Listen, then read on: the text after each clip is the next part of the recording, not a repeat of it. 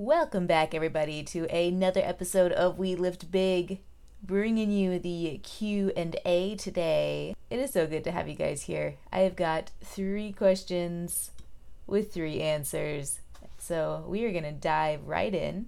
What is good reading for fitness? Ooh, yes. Let me tell you. I honestly, I have, oh my gosh, I could give you a million recommendations. I've been getting into so many books into the past year.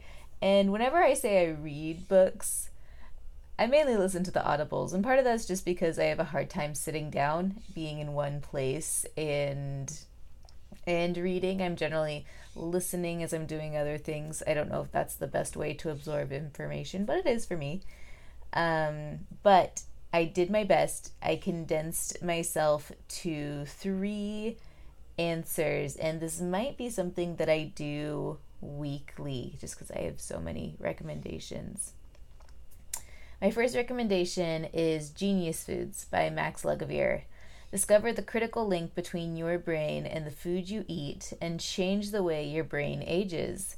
He also recently released a book called Genius Life. And so, if you want to dive deeper into um, your everyday living and how to maximize that, then um, that's a really good book to check out.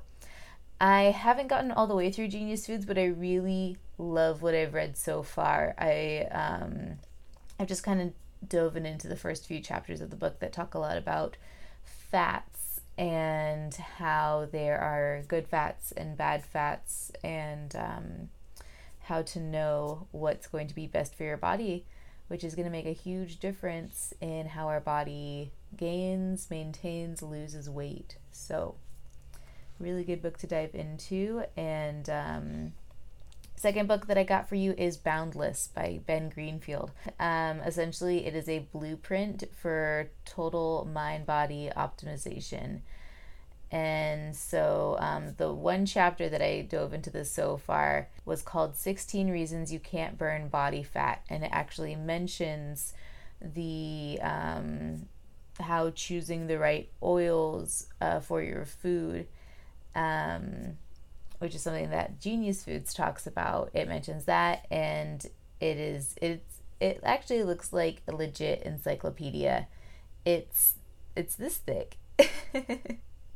if you're watching the YouTube version of this, you can see my hands. It is a thick book and uh, just full of really, really good information. And so I'm excited to dig more into it. Uh, my third recommendation for you today is actually not so much a fitness book as it is a mindset book, which I tend to read the most of.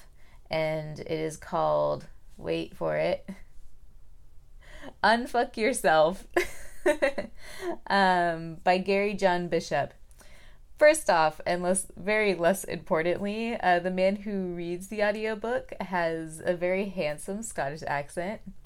And more importantly, pardon my language, um, are you tired of feeling fucked up? Gary John Bishop has the answer. The straightforward handbook. He gives you the tools, advice you need to demolish the slog weighing you down and become truly unfucked. and um, by the way, I took some of these descriptors from Amazon.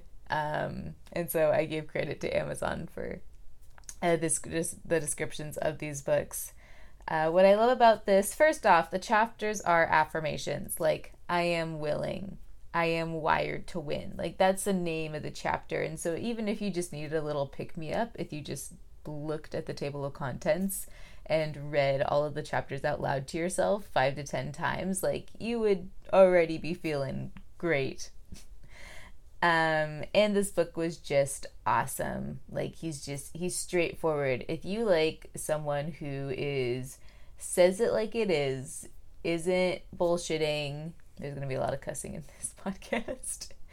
um, just someone who's not messing around, who's gonna tell you it like it is, and I love that. I love direct feedback.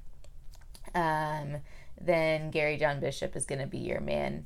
And so those are my three recommendations for books this week. Um, there was so many. I'm probably going to bring some into the next Q and A podcast. uh, jumping into question number two why change your food before changing your cardio? And so this is a question that I, not so much a question as a discussion that I will often have with clients. Any goal that you have, it's easier it's better in the long run. I can't say it's easier. It's probably actually harder. it's so easy to want to add like an extra hour of running to your schedule for a week. And there's nothing wrong with that, but just realize that if you're doing it for weight loss and you want to keep the weight off, that extra hour of running is something that's going to have to be in your schedule for the long term. Um, and so you can't just start doing all this exercise and then suddenly cut back. That's where a lot of the weight tends to get added back. Finding something that's sustainable versus getting your body really used to this really intense regimen and then trying to dial it back to some degree of where it was is just a recipe for um, regaining what you worked so hard to lose. So, or losing what you worked so hard to gain. And, um, and so that's why you want to change your food before you change your exercise. And so, final question What is my opinion on meal replacement shakes? Well, my friend, it depends on the shake. And I am all for whole food consumption. And there's a million recipes online to how to make your own whole food shakes and just what what creates a good solid meal. And so essentially, this uh, a meal replacement shake is seeking to replace a full meal, usually to save time. Um, and I use meal replacement shakes myself. The ones that I go for uh, tend to have whole foods in them. In fact, I think the only ones that I drink have like powdered vegetables or sprouts or um, fruits like um, i'm not a fan of anything that is strictly like man-made inserted vitamins and minerals. Um, i like to go to the source. I prefer to go to the source.